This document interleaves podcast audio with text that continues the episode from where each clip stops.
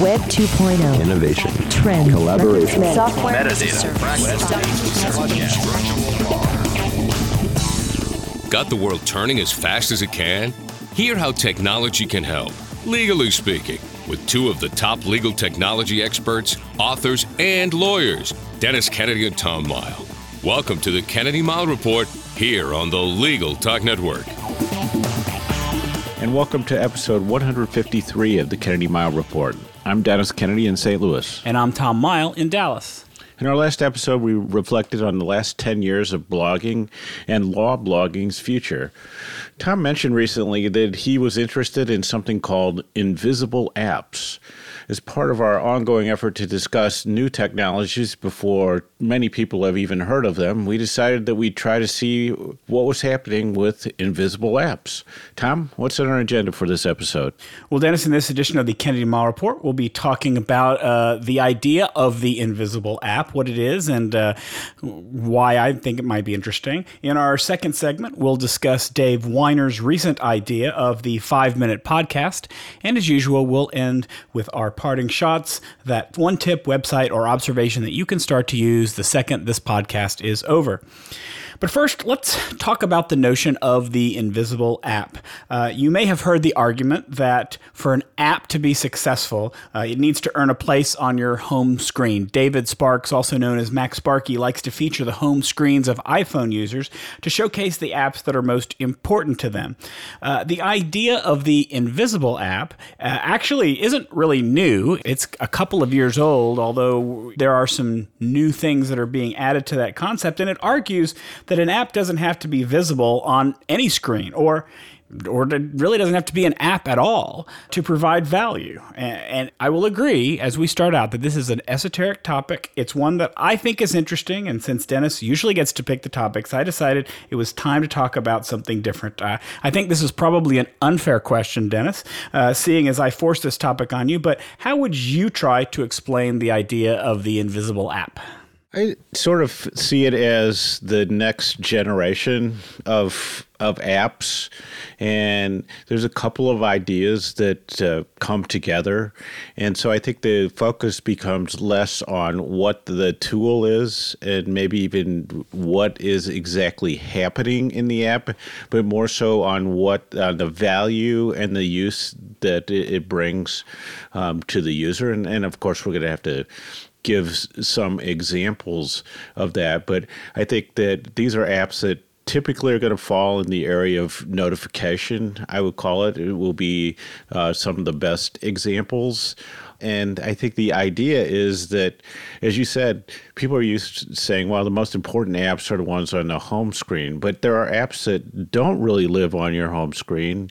And they may pop up with notifications or work together with other apps in a way that, that is really seamless. And you might not even have the sense that you're going to the app itself to open it um, in order to get the value out of it. So it's invisible, but it's also helpful in a in a really interesting way. Yeah, and like I said before, I don't think that this is really a new idea. When I was doing some research for it, I, I found references to invisible apps two or three years ago. But um, and and maybe to think about it in, in in a more basic way, if we think about the first wave of apps that came out as smartphones were smartphones and, and tablets were designed, we would probably call those closer to being one purpose apps. So your phone can be a camera, and then your phone can be a calculator, and then your phone can be an instant messaging tool. And there were apps for each one of those purposes. And then there was a period of time where the apps tried to pack every feature possible into it so they could be your home base. So you could read the news and, and tweet to social media and do just about everything. And they would pack every service that could be offered into a single app. And I think that the idea of the Invisible app hits on that new, that sort of third wave. It's been happening for a couple of years now, and, and I'm but I'm seeing something uh, even kind of new now that wasn't happening a couple of years ago. And I, I guess guess I would describe it best as the app as a service layer. And I think that as you started to mention, there's really two kinds of apps that I think of as invisible. The one are kind of those notification driven apps. They are collecting information on you and they only come up and they say things uh, or give you information when it's right for you to need them. Uh, so, for example, progress to your step goal to tell you how far along you're going. Or, you know, it was interesting at ABA Tech Show. Uh, I was sitting in my hotel room at, uh, at Tech Show and all of a sudden my phone popped with a message from Facebook that said, Your friend Kevin O'Keefe is in the area. And later that day, I saw Kevin, and Kevin said, Hey, you know, I got a message on Facebook that said you were in the area. And I thought, how odd it is that both of us were getting uh, those messages. But that's the kind of uh, service, I guess, service layer that we're talking about with the Invisible app. The other one, though, what I think of as being a little bit newer and a little bit more, to me anyway, more interesting are apps that are coming out. Maybe it's better to say services that are coming out that don't even have an interface at all. Uh, and so maybe we, it'd be better to call them services that use exist, existing apps to serve a purpose. And I think we're going to talk about some of those examples here in a little bit, but but they're actually services that you receive text messages or emails or you use other tools on your smart device, whatever it happens to be, to get things accomplished. And I think that's kind of an interesting concept that we haven't probably spent a lot of time thinking about. Yeah, and, and I would say there's there's two other concepts that come into play here. So the apps without an interface, I think, touches on the the coming Internet of Things, where you you have right. devices that connect to the internet that won't have screens. So uh, obviously, there's a notion of apps without an interface there. Um, and then then also, I was I was thinking, I, I was said there's two things. There's actually three things. But a friend of mine just got an Apple Watch and he was showing it to me, and there was like a little chime, and it, and he said, "Oh, I've been sitting too long. My watch told me I need to stand up, get up, and move around." And so th- I think there is that notion to say there's the apps that sort of sit in the background, I think you're right. There is a service layer of types, and depending, it could be location, it could be time, it could be some other sensing that is done, some interaction with an event or news that it does something that's useful to you in the context. And so, could be, you, know, the example of you walk by a restaurant and all of a sudden a coupon appears for you. But so you have that sort of idea idea where you're not actually kind of opening an app to get that, but the alert is coming to you. And then I, I also think there's kind of an interesting, and I don't, I don't really want to dwell on this, but there is that sort of, as we move to a new generation, there was always a feeling that you wanted to have the app that was on the home screen. And I find that there are a number of apps that I use routinely that are not on my home screen. And some of it is, so in, in, a, in an odd sense, they're sort of invisible apps because I've buried them on other screens. And, and so something like 1Password or maybe a, a banking app, a, a payment app, might be something that you don't necessarily want to put on your your home screen. And so they're really useful to you, but you don't access them in the way that typically you would have saying, "Oh, this has to go on my home screen." Right, but the nice thing about those apps is that, but where they didn't really exist in the past, for example, 1Password now, at least on my Android phone, whenever I open an app or whenever I'm on a website that calls for a password that's in my, and, and I take that back. I don't use 1Password. I use LastPass. Um, I use the LastPass app. Whenever I open an app that requires a login, LastPass immediately opens up and says, "You've got a login here. Do you want to sign into your uh, location?" So it reads the context. It understands what I need, and it tries to help at that point in time, which I think is very, very interesting and very helpful. I think you know you and I have talked talked on this podcast a number of times about if uh, IFTTT, if this, then that. And I think that some people may have used uh, either, I'm not sure if it's called Zapier or Zapier, uh, but it's a similar service. And, and I would kind of place that into this same realm of, of kind of apps without an interface because it's a service layer. They provide a service by connecting two apps together to do certain things. And that's what reminded me when you talk about the Internet of Things. It makes things happen behind the scenes without uh, without you either having to do something or it's kind of a set it and forget it kind of a kind of a thing. I, I guess I wanted to talk about some of the examples of some of these new apps that we're seeing out there that that don't have an interface that use other tools most of them are using things like SMS, text messages, voice messages, things like that. There's a whole set of what I guess I would call them personal concierge apps that are designed to help really do whatever you want them to do. There's a, an app called Go Butler that uses text messages. You use Go Butler to ask for some groceries. They'll arrange for groceries to be delivered. You can arrange travel bookings. You can ask them to book travel or book restaurant reservations for you. Um, you can order food. You can make appointments with Go Butler. It seems to be, I don't know that it's recommended by a lot of people, but it's all over the news in terms of what it can do. Um, there, there are other services. One is called Clara, and uh, and, a, and a companion site that looks like it's called X.AI, and and they are designed to be your personal assistant when it comes to scheduling meetings. You just CC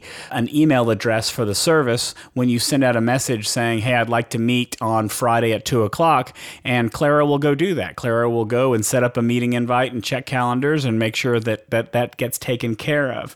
Uh, there's a, a, other services that do things that I think have been around for a long time. Things that will automatically do something when it sees something happening, like if this then that. There's a site called KidPost, uh, which is designed for your less than techie friends on social media, so that every time you post a picture to Instagram or you post something to Facebook or Twitter, it'll automatically email your friends that you want to email, so that they won't get left out of your kids' pictures or uh, or other things that you might post on social media. I think all of these are um, services that are working in the background that really provide a useful service, and I haven't really seen a lot of people using these types of services. I'm intrigued by them. I don't know, Dennis, if you're intrigued enough to to, to try out any of them. Any other examples you want to talk about?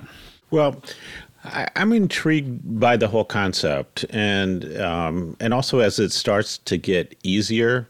So when we I first started to think about this, I was thinking, well, there's this New York Times app that sits on my phone, and I don't know that I've ever really opened it, but I do know that when there's breaking news, it pops up an alert for me. And so it's not the classic invisible app, but I use it in an invisible app sort of way. So if New York Times was measuring the use to me or what kind of user I was by how many times I opened the app, I would be a terrible user, but it's actually a valuable app to me. And so the measurement of the usefulness of the app I think starts to change. I think there's some really interesting things as you tie it to location so you're in a certain area, certain things happening, you know, happen. Some of this is Internet of Things ideas, you know. So once you know uh, you get close enough to your house in your car, you know, your garage door opens, those sorts of things. So I, I think some of those it starts to fall into that category. I guess the one that that might be one to think about because it does illustrate a number of things, and it's gotten some publicity, and it's uh, you know our our friend Matt Homann is involved in this one. Is his invisible girlfriend, which is I haven't talked to Matt about this actually for for a while, but I've certainly defended him to to people probably without him him knowing that. But what what I find interesting about that is is when you kind of pull up a layer of abstraction. So I, so anyway, the idea of invisible girlfriend, invisible boyfriend is that you set up this service and then you're getting Facebook updates from your invisible boyfriend or girlfriend that are just scheduled to come to you so that you can fool your friends and family that you actually have a boyfriend or, or a girlfriend. So it's not so much that specific idea, but if you pull back a level, what you have is a, a, sort of wrapper around a platform that uh, sends customized,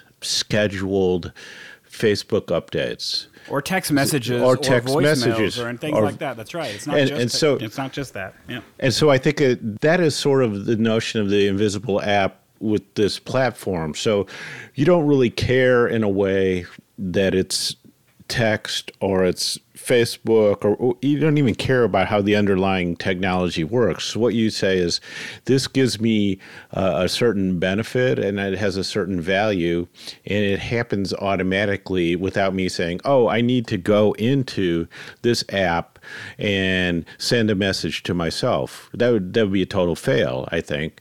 But to say here's a service is sort of a wrapper around something else happening, that I think illustrates a couple of the the key ideas I think about invisible apps as I started to think about it. So I don't know, Tom, if I'm on track with this or not, but that's how I've started to think about it. Well, I think you are. And I think it brings up a question that you and I have been discussing and that may be a subject for a future podcast that we're going to talk about is what the next platform is. We've talked about mobile as a platform for a long time, and we've sort of been thinking about what's the next new platform. And, and believe it or not, I've been seeing in the news lots of different choices vying for that next new platform. But I think one that kind of is hitting the front, the forefront right now is notifications. And, uh, and our notifications the platform? Now, a, a lot of these invisible apps not, aren't necessarily notification tools, although to a certain extent they are. They're notifying you that the service is working for you. So I suppose that Invisible app, Invisible Girlfriend at its base is notification that you have a fake or girlfriend or boyfriend. Um, and I just wonder, do you think that that's I, I don't know, I want to get into a whole platform abstract discussion, but I sort of think that notifications really have become that new platform, especially when we are considering the fact that uh, how many millions of people have already bought an Apple Watch whose primary goal is to notify you when something is happening on your telephone. Yeah, I mean, I and I think I was going to go to the same place. Uh, you think about Apple Watch, and you talk about customized notification, this sort of taptic interface. Again, I, I don't have my Apple Watch yet, but my friend who gave me a thorough demo of it really liked the fact that there, you got the watch sort of tapped you. And then I also know a lot of people are interested in this sort of customized vibration or tapping that you can get to let you know um, there's a, a, an important notification. So you have that customized notion and you say I'm, I'm, getting like a zillion emails a day all this other stuff coming at me. What i'd really like is something that will help me very quickly determine what's important or not and then i can i can pay attention to it and the rest of the stuff i can ignore to a, to a better time. So i think it's not so much notifications itself it's I, I think it's the ability to customize and tailor notifications in a way that puts us in control rather than uh, what I think the past was with apps and things where people were saying, "Oh, can I force people into my environment and you know make them live in my world and this will be their one app?" And I think it gives us the potential to to have more control. And I also think as a you know, as we think about platforms, I think that there's a lot of things that this touches on, and it illustrates notions, you know, like APIs and and some of the other potential uh, platform ideas that are out there. And lots of interesting potential. Like i said to me the location piece uh, and other triggers become really interesting. So it is you know internet of things api mobile.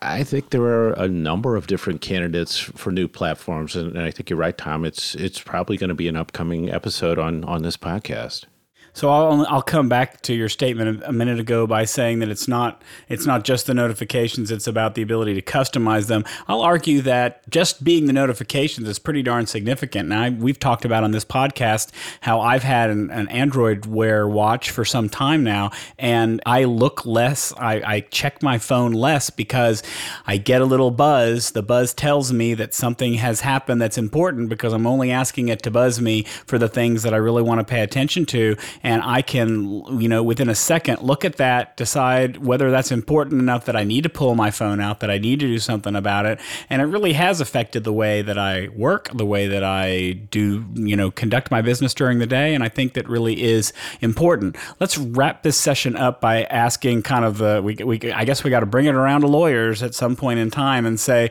do we see a, a, a legal use for this? Is there a way that lawyers might use invisible apps? Or are we mostly talking about a personal use? Use, uh, something that, that will help them personally more than anything else?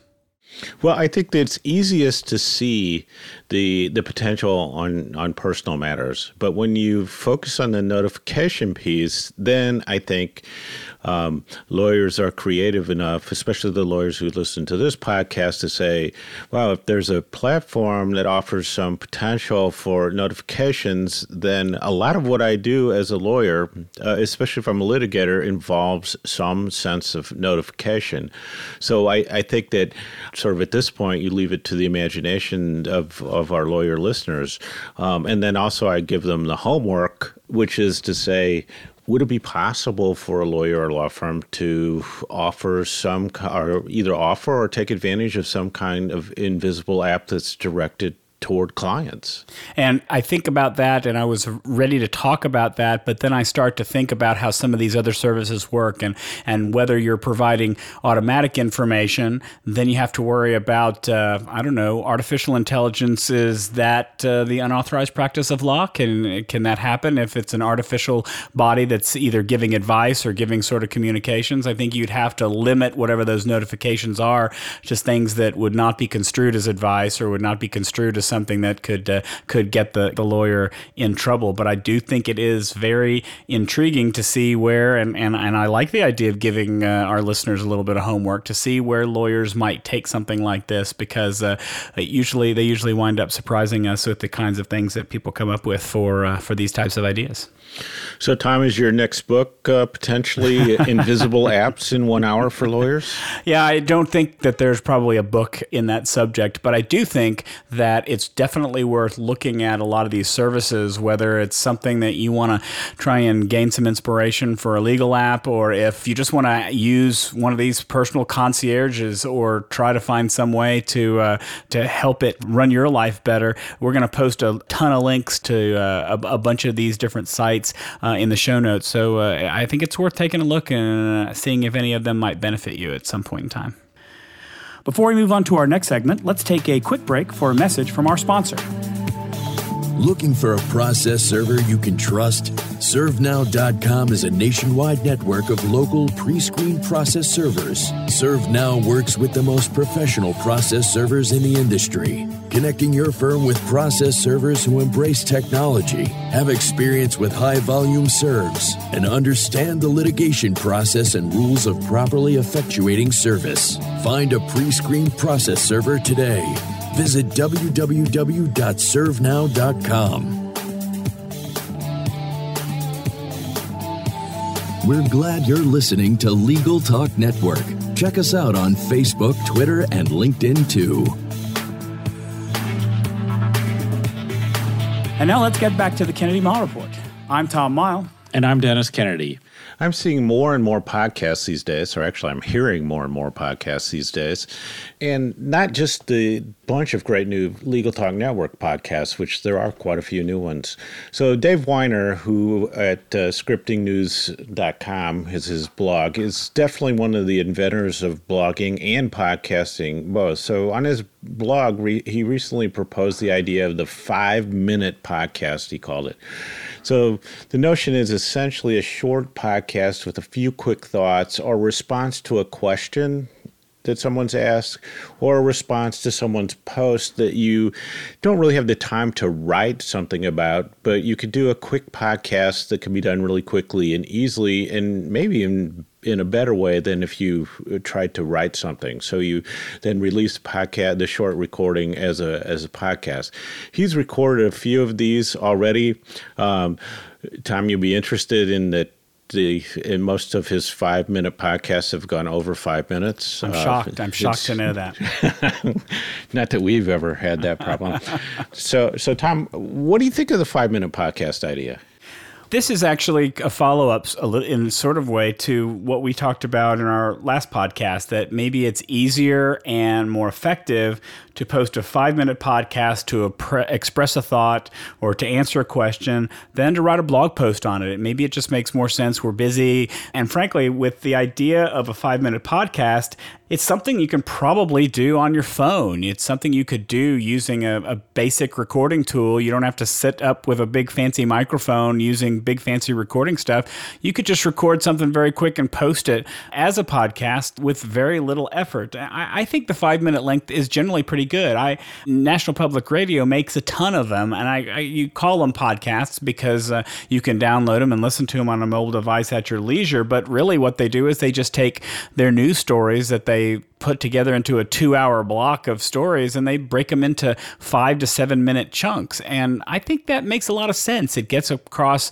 a, a small but important amount of information in a short period of time. I, I guess the one downside to doing a five minute podcast versus writing a blog post or or other post to social media or or somehow memorializing it on the web some other way is that your spoken words are not searchable. If you answer a question or provide some other valuable information, only the people who listen to your podcast are going to be able to get it. By contrast, if you blog about it, people who might have that question or who want to benefit from whatever wisdom you're imparting in, in whatever it is you're talking about will at least be able to search to find your written words. And so that would be my only, I mean, I, that would be my only, uh, if you're recording a five minute podcast just because you don't have time to write something or you're, too lazy to write something or you just don't want to do it? I mean that would be for me that that's really you're you're gonna you need to be counting on a large audience to listen to that stuff because otherwise uh, not many people are to hear it. So i have a couple thoughts on this. So my initial thought was that hey this is sort of like the twitter version of podcasting you know short succinct thoughts then i was thinking well with the recording part of this is actually the easiest thing when you're doing a podcast. And you know unless you have producers like we have for this podcast. So if i were able to do a recording and there were let's just call it the invisible app that grabbed my recording you know pulled some information out of it um, and then processed it and put it up on itunes then i think this would be a really cool idea. But otherwise i sort of see like it would take a lot of work.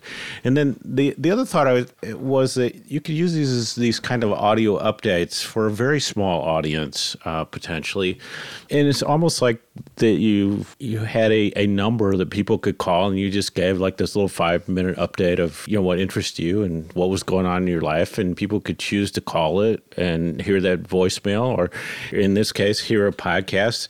You could pick and choose and it's only five minutes. If you're not interested in what i have to say then you don't listen to the rest of it but it's, it's a way to let people know what's going on with you and, and to keep in touch so i think it's kind of an interesting idea it seems like a way to do audio in short form, which is kind of interesting.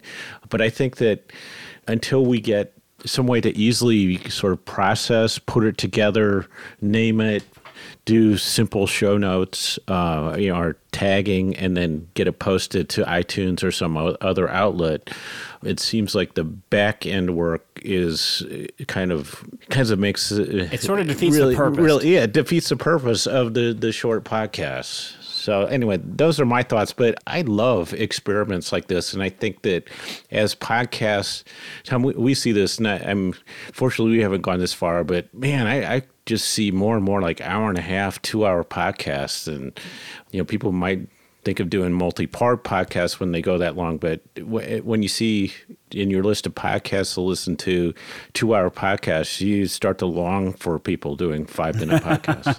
It's true. And uh, and i look forward to if it's if you think it's a good experiment i cannot wait for you to uh, to I can't wait to hear your first five minute podcast. I would imagine that it, we will not be trying that here on the Kennedy Miles Report. yeah. So now it's time for our parting shots. That one tip, website, or observation you can use the second as podcast ends. Tom. So in a last in a recent podcast, I think uh, our Tech Show podcast, Dennis was mentioning one of the we mentioned one of the tools that we really like is is an upcoming tool called Legaler, which he described as a Slack for lawyers. But we haven't really talked about Slack, so I'm going to use that that as my parting shot because I've really been kind of experimenting with it and being interested in using it without having the right outlet to use it in. Slack is a new way of communicating in the workplace. Uh, it's it's primarily, if you look at it, it looks like it's designed for a software company uh, or startup company that uh, that has a certain way of communicating. And, and what it does is it, it it has an app that's available on all platforms, so you can get it on Mac or Windows or Android or iOS um, and it is email and file sharing and instant messaging and all of that rolled into one. It's designed to be a self-contained place where everybody can talk. And so the general idea of it is that you you set up channels depending on on the types of things that you want to talk about, and each channel um, people can send messages to each other. I know the ABA Tech Show board and staff used Slack as their communication tool, and they gave up using email entirely at some point because it was so much. It was a lot more convenient to use Slack. You can link to uh, Dropbox files within there, and and you're not actually storing the Dropbox files within the Slack app. They're still just on the Dropbox, but anybody can go download it. That it's been shared from a from a, somebody's Dropbox account, and uh, I think it's really intriguing way of of changing the way that people communicate at work. I'm trying to find a way to integrate it into my company, into the way that we do it. We're small enough where we could. I just I'm going to be interested to see if if people who have been used to a life of working with email can uh, actually get behind a new way of communicating that uh, is interesting and fresh and and maybe actually more efficient. It's called Slack. Slack.com.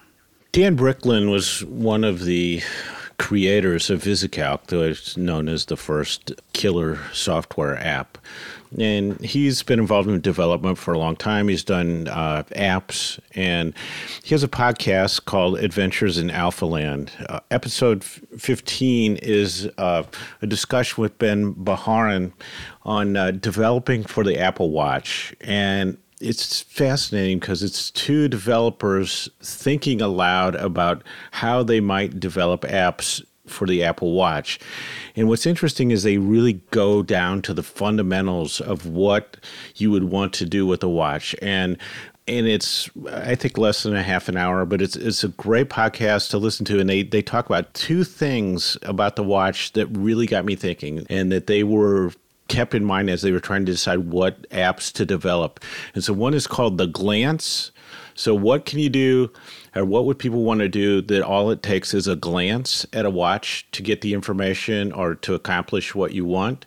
And the other is the notif- is the, the custom notification notion. So, what types of notification would I want to come to a device that gave me enough information that I didn't have to pull a phone out of my pocket? So, it's a great way to think about wearables and how things are developed, and really, in a lot of ways, where technology is taking us. So that wraps it up for this edition of the Kennedy Mighell Report. Thanks for joining us on the podcast. You can find show notes for this episode at tkmreport.com.